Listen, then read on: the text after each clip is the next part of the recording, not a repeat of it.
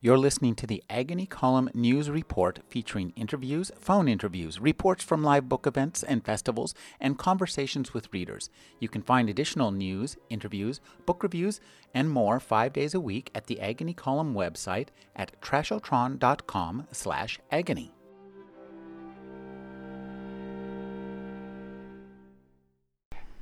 His next collection of verse, though, Poems and Ballads, which had been published the following year, was savaged by the critics, and their denunciations of the vicious sensuality of the poems was so widespread and harsh that an obscenity indictment from the Attorney General seemed likely, and the publisher withdrew the book only a month after its publication.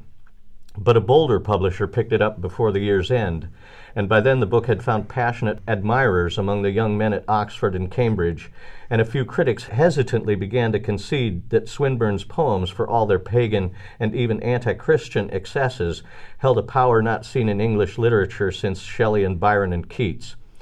Naturally, thought Swinburne now, I share the same species of muse that those poets had.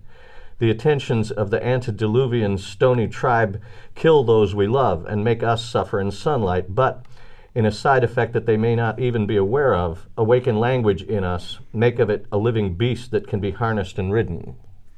Tim Powers is the author of Dinner at Deviant's Palace, On Stranger Tides, Declare, Last Call, Expiration Date, Earthquake Weather, The Anubis Gates, and Three Days to Never, and A Time to Cast Away Stones. His newest novel is Hide Me Among the Graves. Thank you for joining me, Tim.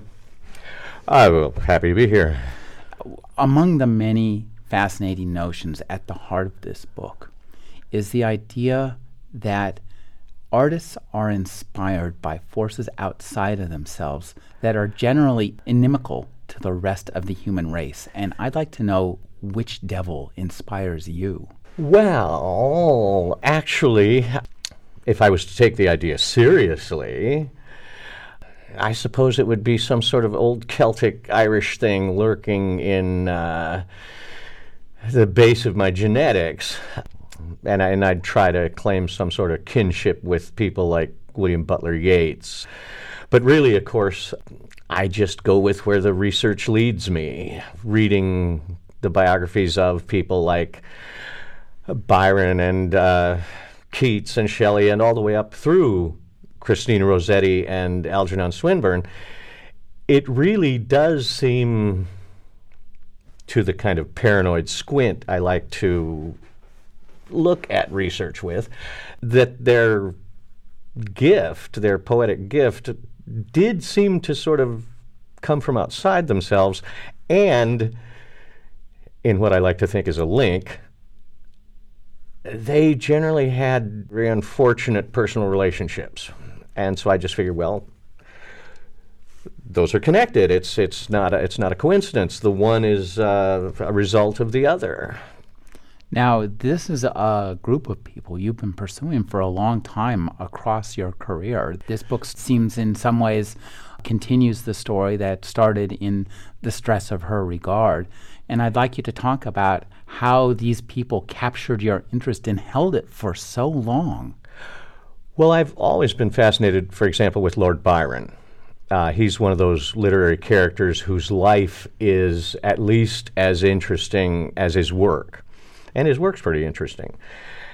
And I've just, for recreation, had read a lot of biographies and uh, the, what is it, 13 volume collected letters that Harvard University Press put out a few years ago. And being very interested in science fiction and fantasy, I couldn't help but pick up clues. You know, you think, well, this is very interesting. You know, by the just as an aside, that's kind of spooky there, and it's the fourth thing I've noticed. And and if I think about it, I, I believe I see uh, consistency in it. As I say, the research fairly well indicated that, and then much more recently, because stress of her regard was something like 20 years ago. 25 years ago, independently, I got interested in the Rossettis simply because Dante Gabriel Rossetti, when his wife died, uh, put his whole notebook of poetry manuscripts into the coffin with her, and and the poems were buried with her. And then, of course, a few years later, a publisher told him, you know, if you had a collection of poetry, we could we could publish a book. And so Rossetti said, ah, "Give me a couple of days," and dug her up again. And so, given my fantasy writer squint, I immediately thought, why did he really dig her up again? He needed to get something else out, or he needed to put something else in. And so I began reading up heavily on him and his sister and all their associates, and very quickly noticed that their uncle was John Polidori, their mother's brother, and that they were in a social circle that included Edward John Trelawny, who had been a major figure in the Byron and Shelley circle in Italy, and who in fact had been a minor character in my book Stress of Regard. And so I thought, well, uh, nothing you can do about it. It's it's going to be a sequel. Um, not my fault. Uh, you know, the circumstances just fell out that way. And then Joe Stefko at Charnel House, a small press, does very elegant editions with all kind of exotic bindings and custom-made paper.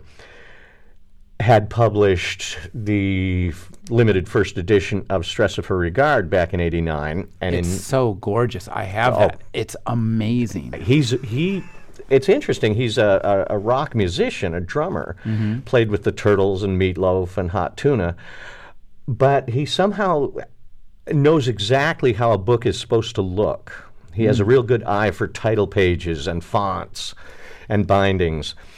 And in fact, he's become a big collector of Byron and Shelley first editions. But in 99, uh, let's see, no, 2009, he said, It's 20 years since we did that first edition. Let's do some sort of novella to commemorate the 20th anniversary. And if you could, it would be awfully nice if it had something to do with Shelley and Byron again. And so I read up on what went on after Byron's death, and that led very strongly to Trelawny's adventures in Greece, in which he got shot and nearly died and was uh, sort of co-captain uh, to a kind of mountain warlord whose headquarters was in a cave at the top of Mount Parnassus. All just gorgeous stuff. Uh, it, it seems. I can see why this, uh, how this works for you. Oh yeah, you know, you just if you do enough research, you find all the bricks already laid out. Uh, I think, well, yes, look at this, couldn't be better. And and then Trelawny, in his old age, uh, was uh, pals with William Rossetti and, and, and Dante Gabriel and, and several of the others of that circle. And I found, doing the research, that um, the Rossetti siblings, the four of them, didn't have children, at least didn't have children that survived. Uh, the two girls were celibate, and William, though he married, uh, had uh, a couple of children that died in infancy. Then old Edward Trelawny gave William a piece of Shelley's charred skull. Which all true. I'm not making any of this up. And after that, they could have children that survived. After that, William went on to have uh, any number of totally healthy children. And I thought, well, okay. I, clear enough, thank you. Um, and so, really, uh, uh, my task becomes connect the dots. Well, I, you do a hell of a job connecting the dots. I think one of the things that makes your books uh, so interesting and so powerful is your at, at the heart of all of this is a really interesting prose style. Your prose is very compact, and it seems like you strip away words almost to get us right to the heart of the action. It moves really fast. And this book, in particular, is a is an action-packed page turner, and I thought that was very interesting. Could you talk about crafting the prose? To on one hand, you've got this great story out there, and then you've got to put it together um, and create your characters and find your voice. Well, I remember Hemingway was asked once, how did he develop his style? And he said, what people refer to as my style is simply my attempt to convey very clearly the elements of a scene that I think are worth particular attention. And this attempt to focus on the bits I think should be focused on results in a certain awkwardness in the prose. And this awkwardness, an inevitable result of, you know, me trying to point the reader where I want them to be looking, is called my pro- my style. And I suppose whatever my style is, which I don't see. If I, if I read my own stuff, I think, well, it's just you know, just you know, let him know the guy walked out the door and down the street, and it was raining. Is just working to make the reader experience the things I think are important in that scene that they experience. Like I always want to convey smells and echoes and be clear about what the light source is and where there's shadows and where there's you know illumination and uh, just trying to get those things across trying to make the reader as much as possible vicariously experience the details uh, is i suppose the basis of whatever my style may be. I, I as I was saying before we started, um, I don't think anybody is aware of their own style any more than they're aware of their own accent. I mean, you talk to somebody from England or uh, Louisiana or uh, Canada, and you say, you know, that's an interesting accent you've got, and they're completely unaware of it strikes me your accent, as it were, your literary accent, is the stress of your regard. this the stress you put into trying to convey it. Yeah. Well, uh, now um, uh, let let's talk a little bit about some of the specifics of this book. Uh, you have a one of the things you do in all of your books is to bring in real literary figures and real characters, and and, and it writing a book like this seems like it must be like almost running a slalom course because you've got a bunch of real history that you have to ah, run your plot yes, a slalom course is a good analogy. Yeah, you. Um, I find it helpful rather than restricting, um, like the old playing tennis with or without a net. I like the net. Um, what I like to do is research as thoroughly as is feasible and sometimes that can become a temptation to just do that and never actually stop doing that. But noting all the actual facts, and, and then I like to make a, a, giant calendar and in ink write in all the things that are unchangeable. These actually happened. Uh, and then, yeah, you like a slalom course. You just say, "What's uh, what's an interesting way through this uh, you know, thicket of facts. And um, I think it'd be more difficult to be just working on a bare field. Uh, I, I, think it helps to have the, the facts to sort of brace against. It's like uh, I'd rather write a sonnet than free verse because I find the restrictions are, are, sort of what you build on, you know. I try to hang a hammock without two trees. uh, you know, it strikes me too, one of the things you do in this book in particular is to put together a plot out of poetry, out of real poetry.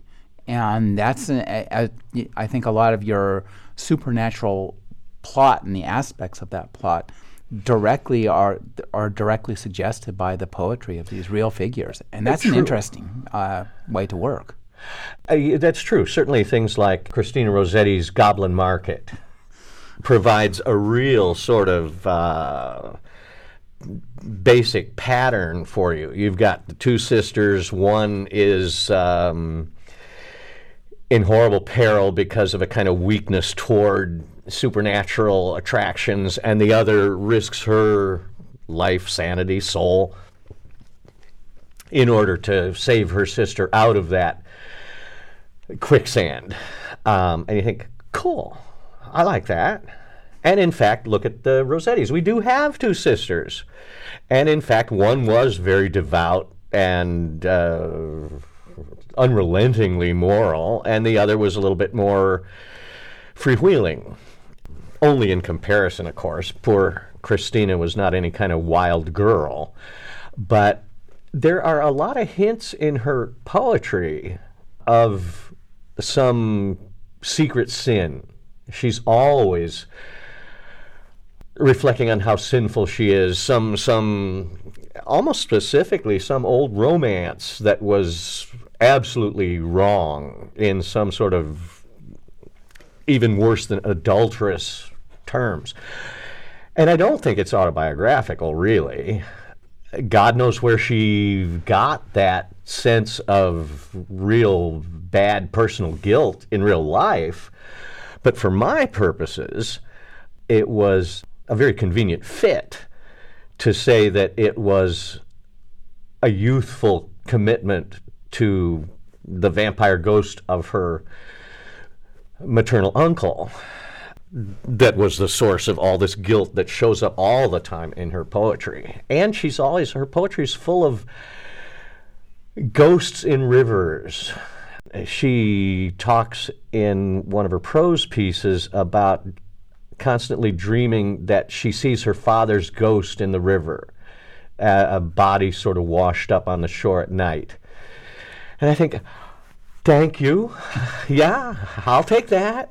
Um, it's a fantastic scene the way you work it out. This this this that was a fun scene. It's it's a really I did like that scene. but um, yeah, often of course late at night when I'm getting tired and digging through the research, I'll find some extra f- fact, little reference in a letter or journal or something that seems to independently confirm my theory and I'll think, oh my God, I'm not making this up. I have stumbled onto the true story. But then I go to bed, and in the morning, I don't think that anymore. Well, one of the things I think that that uh, makes uh, this book in particular, and I think all your work so interesting, you come from a science fiction background. Uh, you've written science fiction, and I think at the heart, at the very core of this novel, is a really in- fascinating science fiction uh, notion, which is the idea of pre-organic, pre-Adamite life, and, yeah. and, you spin that out nicely. Um, yeah, yeah I, I think that's true. That that that I do. Um, I've never I've never really left behind all the science fiction that I grew up reading. Uh, you know, I think I was 11 when my mother gave me a Robert Heinlein book, and corrupting influence. Oh, totally polarizing. I, I haven't deviated from it since. From writers like Heinlein, and especially people like Fritz Leiber, mm. or even H.P. Lovecraft. Um, I've picked up the idea that even if you're writing fantasy, you can't disregard physics. Um, just because you've got supernatural stuff going on doesn't mean you can have an invisible man who can see by visible light. You need to worry about, well, wait a sec. No, if the light's all going right through him, uh, maybe you can see by infrared or something, but you, you got a problem there.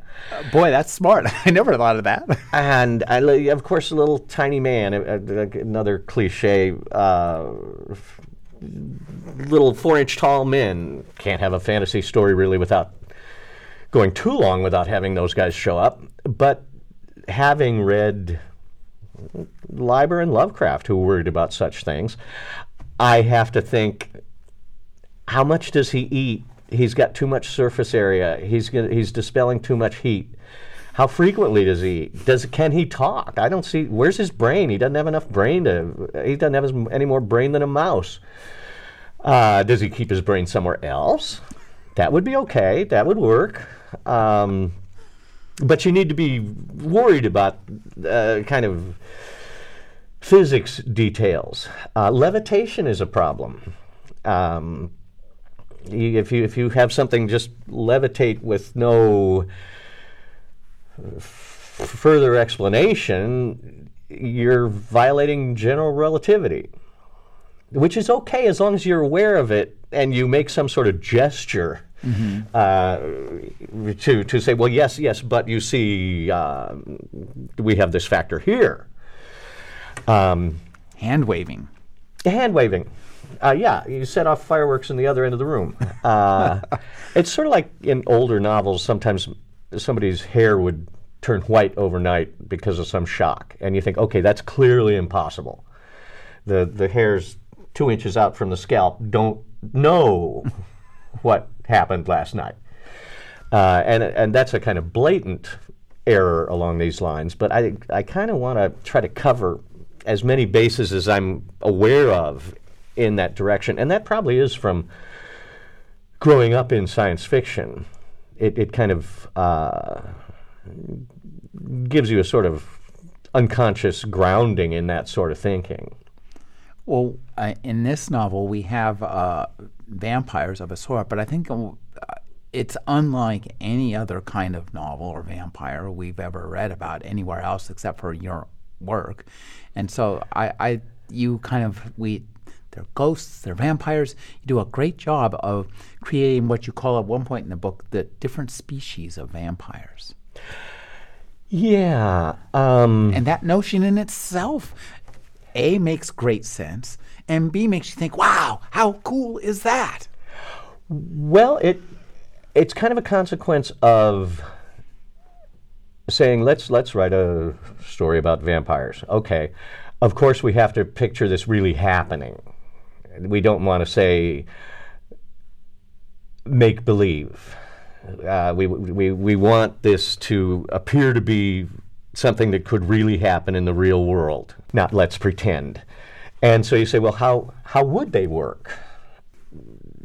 Why should uh, they hate sunlight? Uh, what is there about sunlight?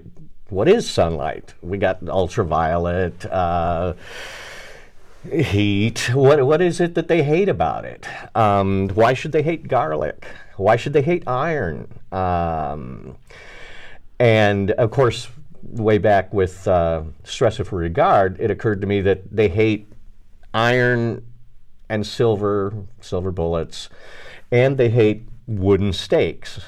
Well, that first lot is uh, very good electrical conductors, and wood, of course, is a very good insulator. So they, they hate those extremes. They must be in the middle.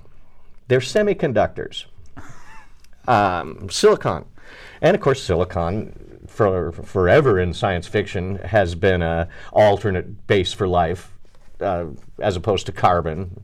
You know, they're right above each other in the periodic table, and they work very much the same. And, y- and you could plausibly say uh, have a silicon based life form and so I thought, well, okay, that's that's what we'll go with. Now, of course, if you try to pursue this too hard, it falls apart. I at one point called Gregory Benford and said, uh, I want to say that they're a silicon-based life form, Greg, and uh, when they get exposed to an energy bath, which let's say is sunlight, they become silicon dioxide quartz. And so trolls, you know, exposed to sunlight, turning to stone, they turn to quartz. And Lot's wife in the Old Testament, it wasn't a pillar of salt, it was, let's say, quartz. And Benford said, very valuably, since he's both a writer and a scientist, he said, okay, well, that's bogus. But you can get by with it, I think, if you talk a lot about this and say nothing at all about that. I think, good, Greg, that's exactly what I need. Um, so yeah, it's it's kind of um, trying uh, at, at, least enough to get past a reader's intelligence and skepticism to establish some kind of plausible physical basis so that the reader can read the book without having to think, oh, I see, this is a make believe story. I want as much as possible to trick them into thinking, oh, what the hell, maybe that could happen.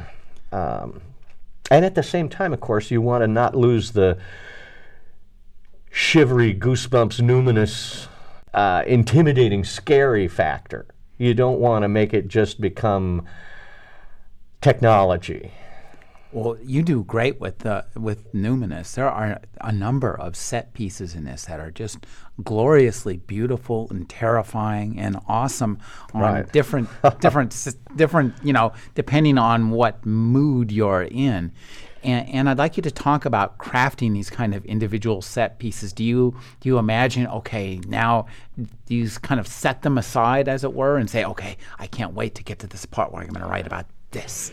Yeah, yeah, to some extent, I think. Uh, some sneak up on you. You realize that it that there's more dimension to be got out of a particular encounter than in the outline you had planned. Um, but yeah, you do sometimes think, okay, this should be a lot of fireworks. Uh, this this should be a, a very evocative scene. Uh, and what often happens is, I have the full, you know, organ music and flags waving going on in my head so much that I don't convey it in the story.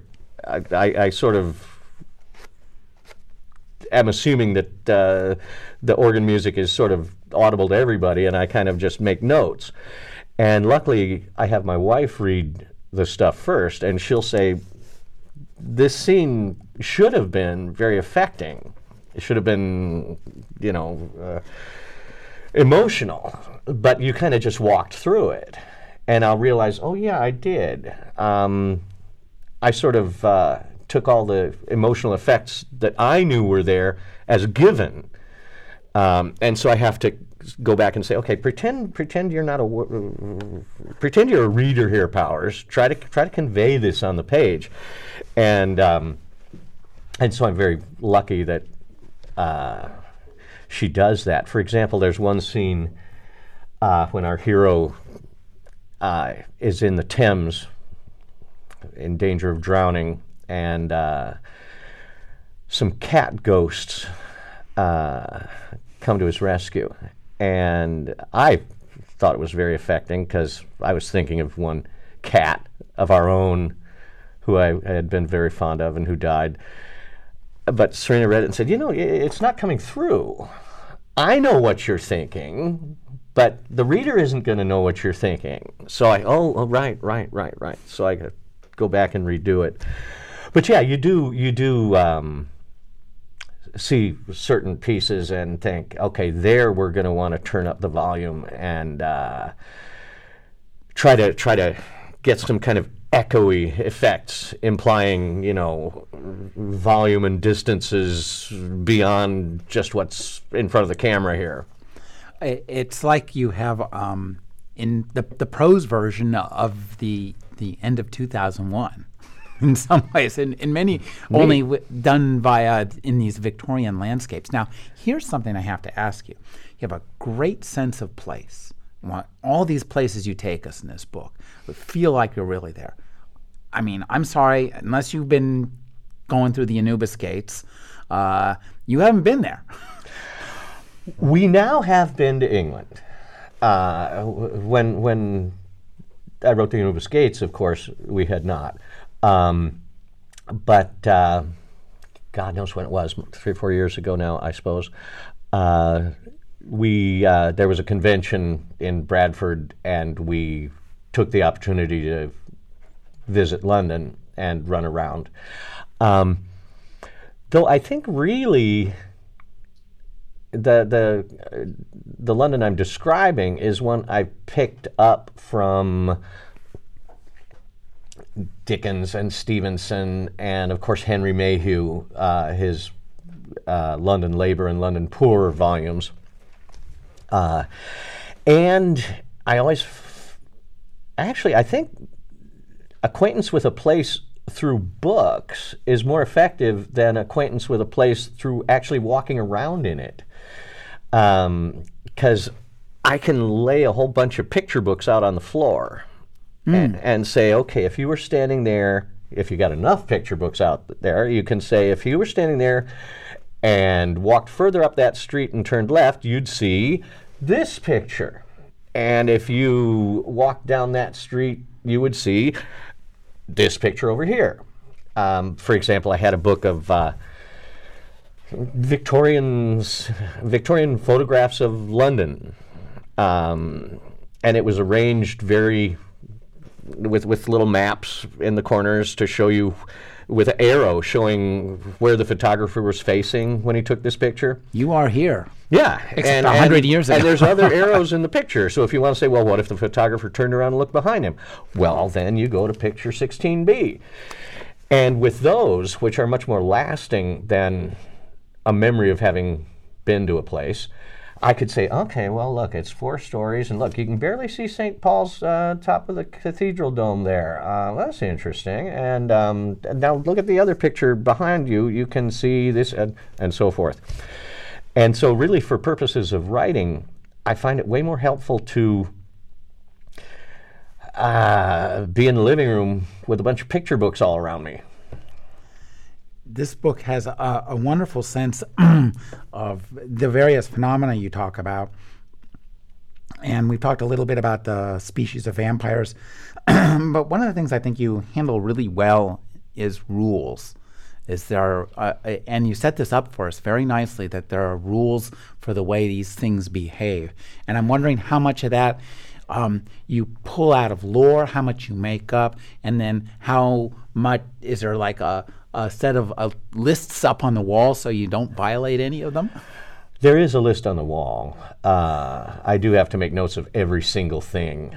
Um, sometimes I think my style of writing is my system is set up for someone with no imagination and no memory. Um, I, I, have to have everything laid out for me. But um, yeah, I used a lot of rules from folklore and uh, you know mythology, uh, such as a vampire has to be invited across your threshold. They they can't just crowd in. You got to have let them in, and uh,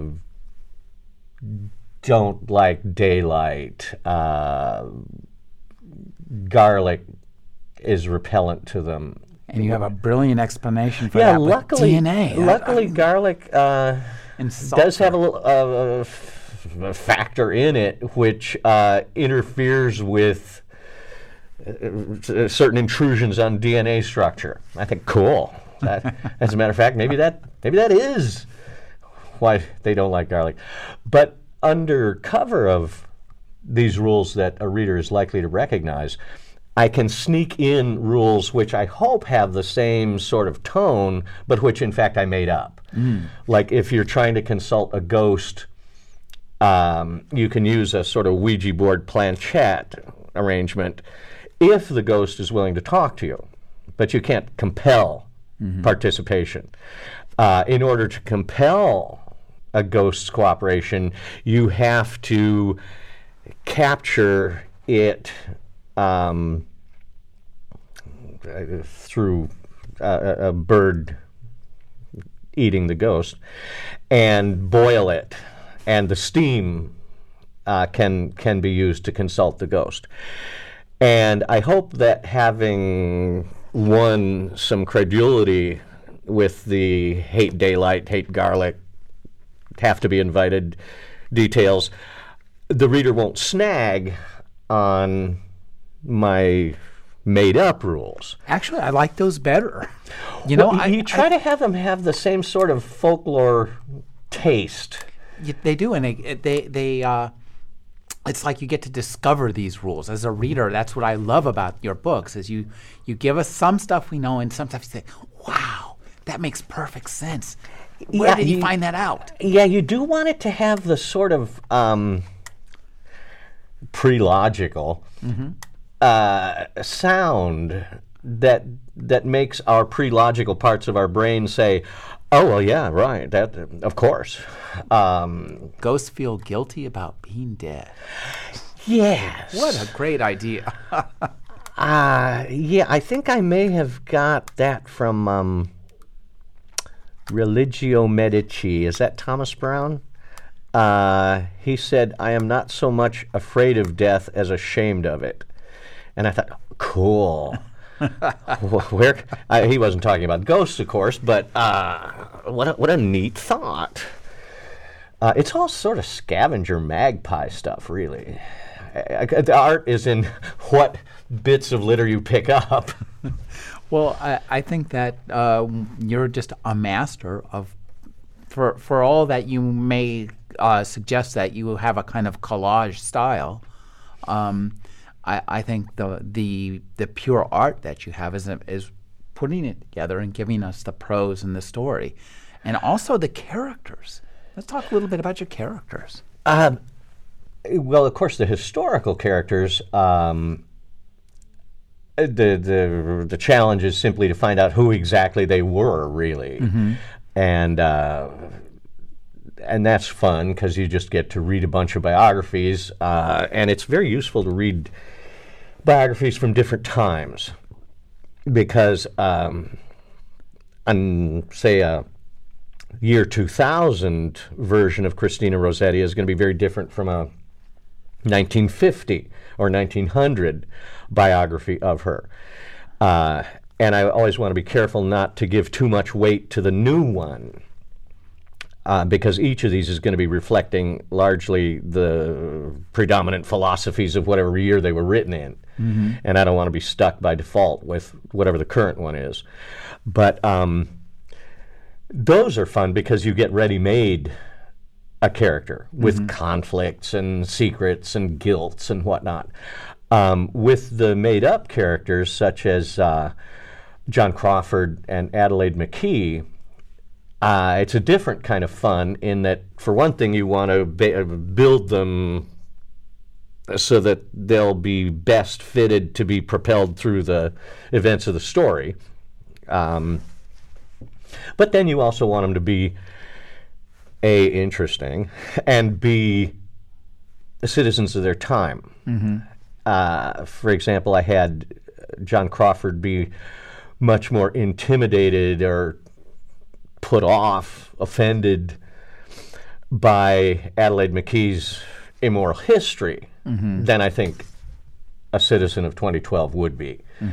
Um, and there was the whole stigma of the fallen woman. Uh, the Adelaide McKee being a graduate of the Magdalen Penitentiary for Fallen Women, and the way the policy was to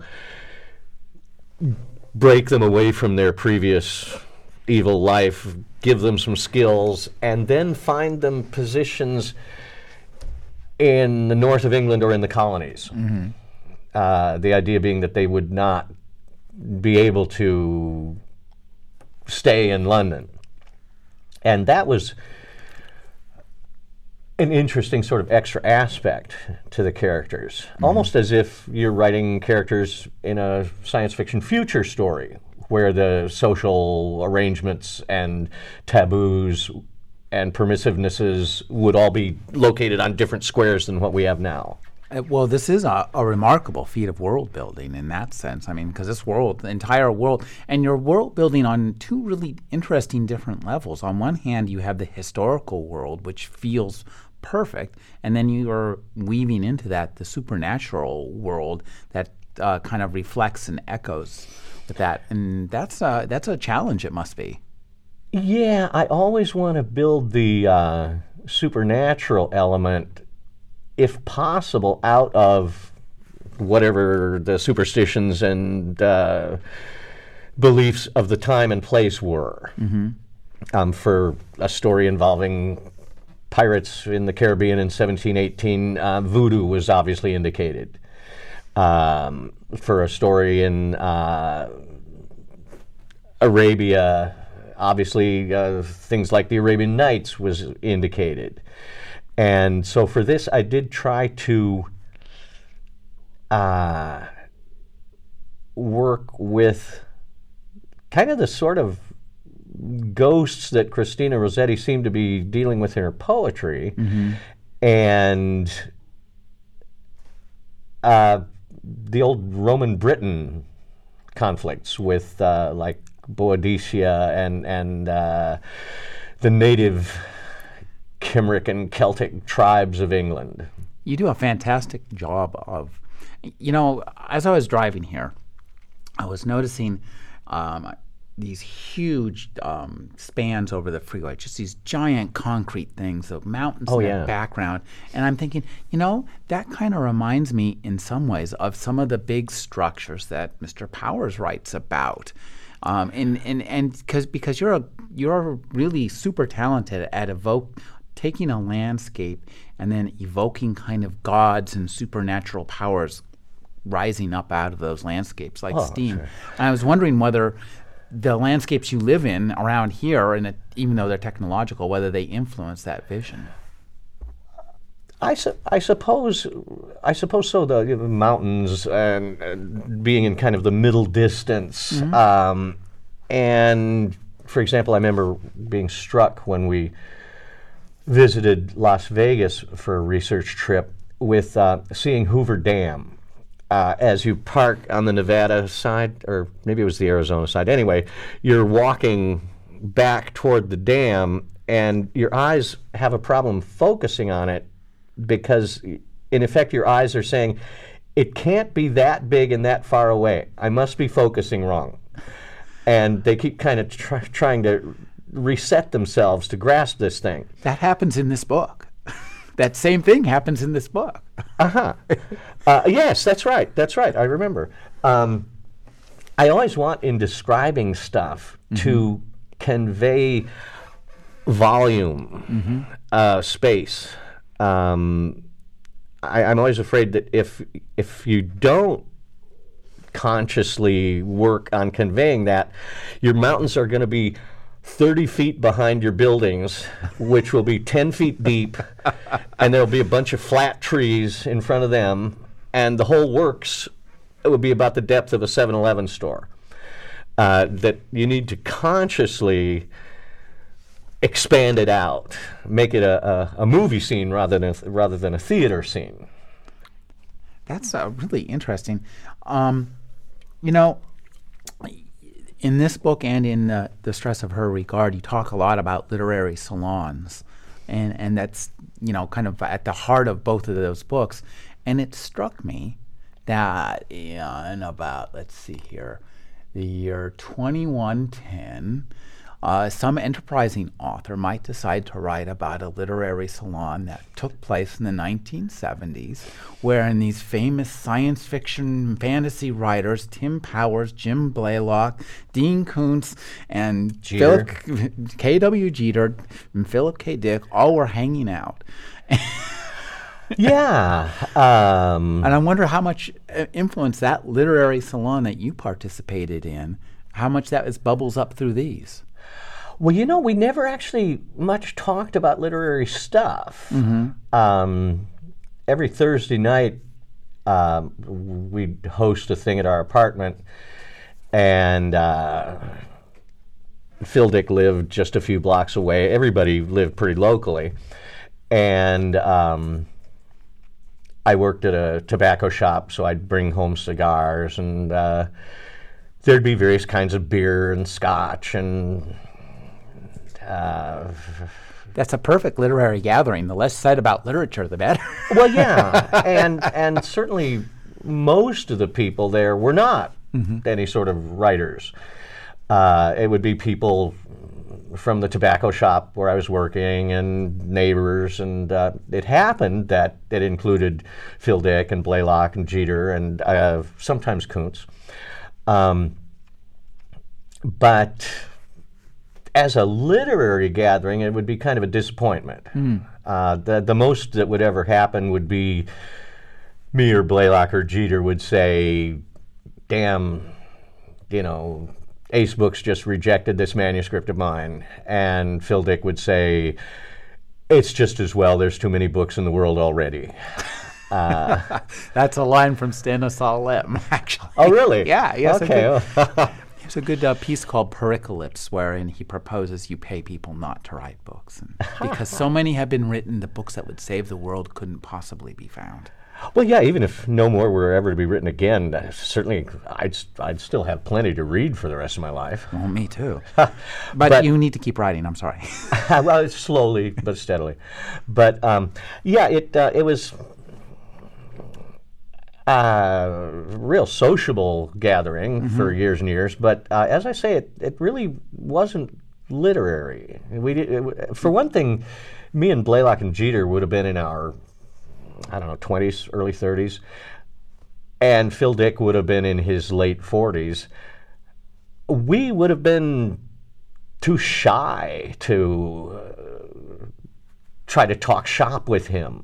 You know, uh, well, Phil, you know, how do you handle it? Uh, I find uh, the literary technique. Uh, we'd have felt like absolute pretentious little fools. So mainly we talked about I don't know movies and local Mexican restaurants and what was going wrong with our cars and things like that. And there was a great Mexican restaurant in Santa Ana that served me the only lamb burrito I'd ever had, and it was fantastic. All right. I remember that. Yeah, there there were several real good ones up and down Main Street. I, for all I know, they're still there. We don't live there anymore.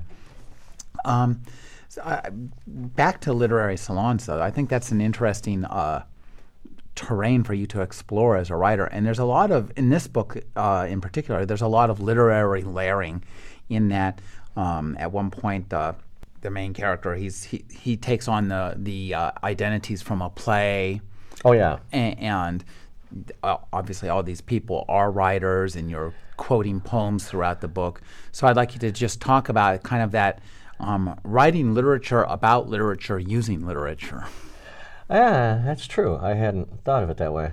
Um, I hope I'm not drifting into postmodern. Um, it's too exciting for postmodern my friend. Uh, yeah, postmodern always seems to me uh, abdication of the main duty of fiction, which is to make the reader totally forget that it's fake.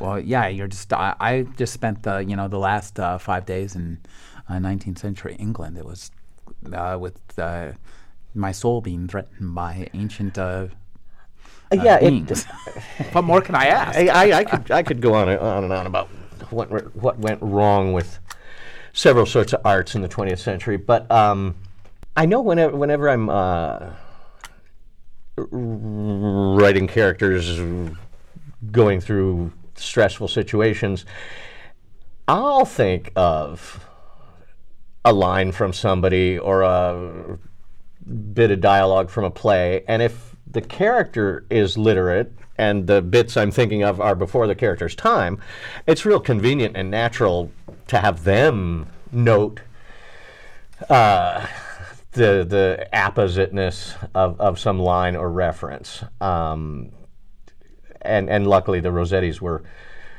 way more literate than I am, so any any parallels I'd think of, uh, it'd be no stretch to have them think of it too. And I did make uh, both Adelaide McKee and John Crawford be fairly well read, just so I'd have room to have them uh, think of associations like that. now this book is very cinematic and you actually i just had a book adapted into a movie In a fashion. in a fashion after a fashion uh, we, we would rather have seen it I don't even care. It's over. It's movies are so much on the other side of a big wall that um, I I don't feel any responsibility or preference about about how they're handled. Uh, I just hope I I hope that happens a lot. Uh, I, I have, have they has, has that uh, generated any interest in any of your other work mm, I mean, I can see the the- Maybe. the, HBO series with of the ex of uh, the Fisher King trilogy. I, there is a, a guy in Hollywood who has an option on Last Call, and uh, somebody recently bought an option on uh, The Anubis Gates. if, whether because of the Disney movie or not, I have no idea. Um, it's always a mystery to me. I, I uh, almost superstitiously don't want to know how Hollywood works. Uh, if if they want to, if they lean over the wall and say, "Powers, we want to option this book of yours," I think, "Cool, yes, let's do that." But then I don't want to know what they do. Um, so, in this sense, you're a character in one of your own books with, your superstition. Uh, yeah, yes, right. Uh, and and if they throw money over the wall, that's great. But uh, I would never, for example, say, "I want to be involved. I want to, I don't know, vet the screenplay," um, because in fact, I I wouldn't know the basis for evaluating a screenplay. Well, the, I think books and, and movies are fundamentally different Oh, yeah. experiences. I, t- to my mind, books have much more staying power. I, you can a good book, you can visit the memories you experience reading a good book because you form them in the same way you form memories of going places and doing things. Yeah, and I like it because you don't need like hardware. Uh, yeah, yeah. No, there's no hardware. Like I love uh, any number of movies, but I'm always aware that if there's ever an EMP, electromagnetic pulse, um, I, they're gone. Yeah. And and if I've got my DVDs and technology moves on to something else, my DVDs are just a bunch of uh, rainbow-colored frisbees. Uh, but but books, I you know I, I don't need a machine to uh, to reread. Um, and I want to vis- take one last visit with some of the characters you write about. Uh, Trelawny and, and particularly uh, Swinburne. You have so much fun with Swinburne, and Poor old Swinburne. I, I love his poetry, um, but he really was a. I don't want to say despicable. Um, irresponsible and and uh, weak character. Uh, I mean, he, he wouldn't just get drunk the way Byron or somebody would. He'd get drunk and slide naked down the banister in the middle of a party, and you think, you you know, maybe maybe you shouldn't drink, man. Uh, and just always totally out of control, and his weird taste for um, going to those clubs where girls would whip him uh, the whole flagellation business. Um, you think it's a real good thing that fairly early in life, what was he, maybe 30, uh, some friend took him under his wing and just said, Algernon, you, you, this has got to stop. You come live way out of London with me here.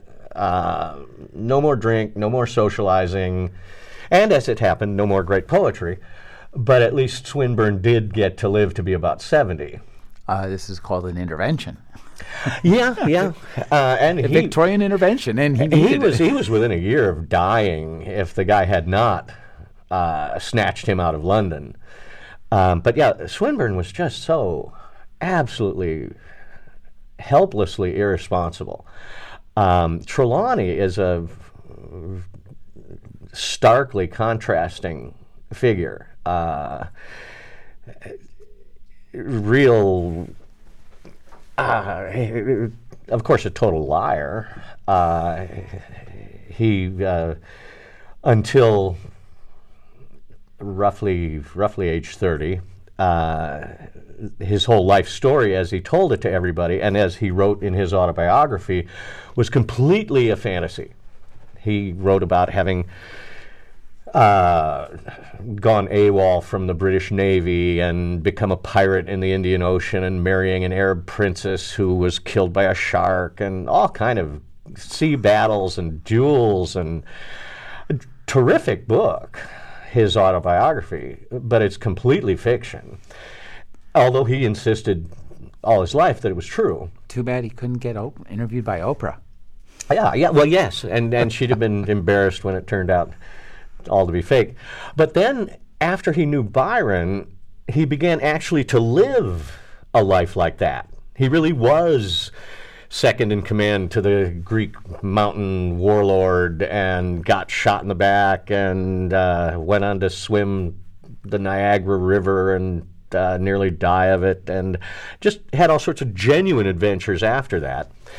And always was a complete contrast with Swinburne, rigidly disciplined. Um, I mean, he would participate in duels and things that are kind of morally uh, questionable. But according to his absolute code, he never deviated from it. And into his 80s, he was uh, this strict health regimen, uh, swimming in icy rivers, and uh, very, very plausible character for the kind of role I wanted to put him in. Um, not necessarily what anyone would recognize as conventionally moral, but absolutely fearless according to his own peculiar perceptions. I, you do a great job of conveying that in the book. That's one of the things I really like about him is that you you sense that he has mm, a morality that's maybe about two steps to the left and three steps to the right of everybody else's. Yeah. But he's he's he's very strict along both those lines. And and contrary, he was very contrary. Uh, like he did say. I rest six days and do everything I have to do on Sunday because it's forbidden. uh, yeah, he was a beautiful character to pick up out of history. Um, w- uh, one of those uh, special instances where you just think, I don't have to touch this guy. He he arrives exactly perfect for use in fiction.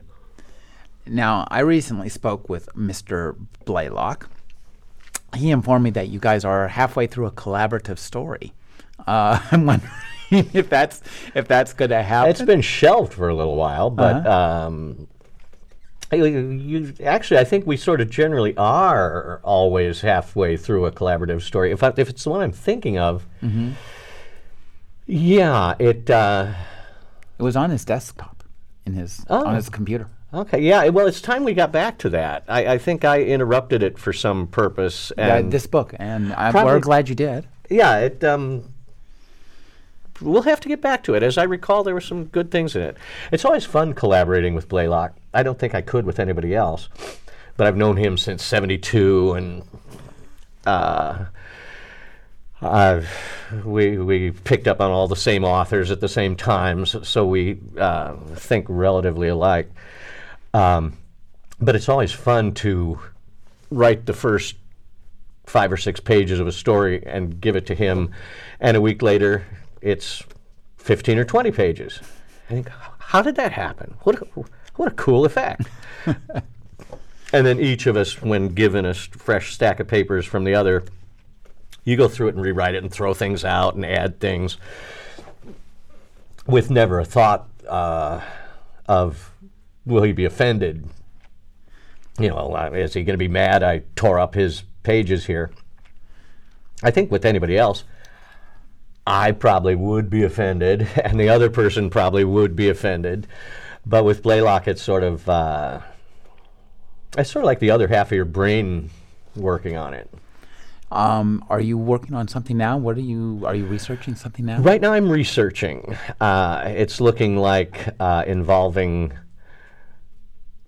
roughly contemporary Southern California, Oh, good. either 20th century or 21st century. That is up to 2012.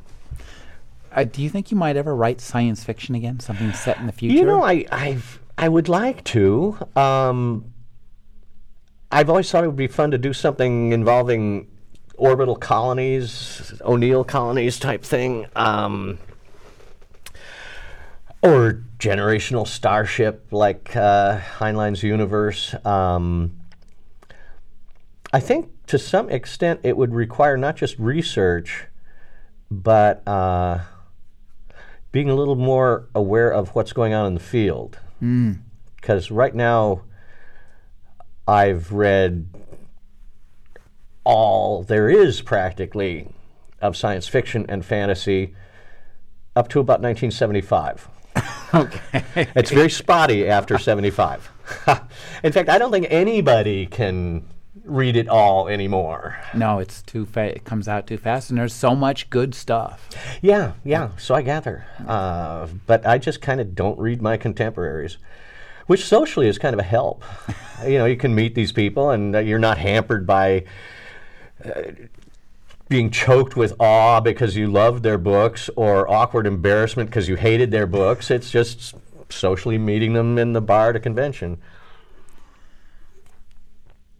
I've been speaking with Tim Powers. His new book is Hide Me Among the Graves. Thank you for joining me, Tim. Well, thank you. Always, uh, always a pleasure.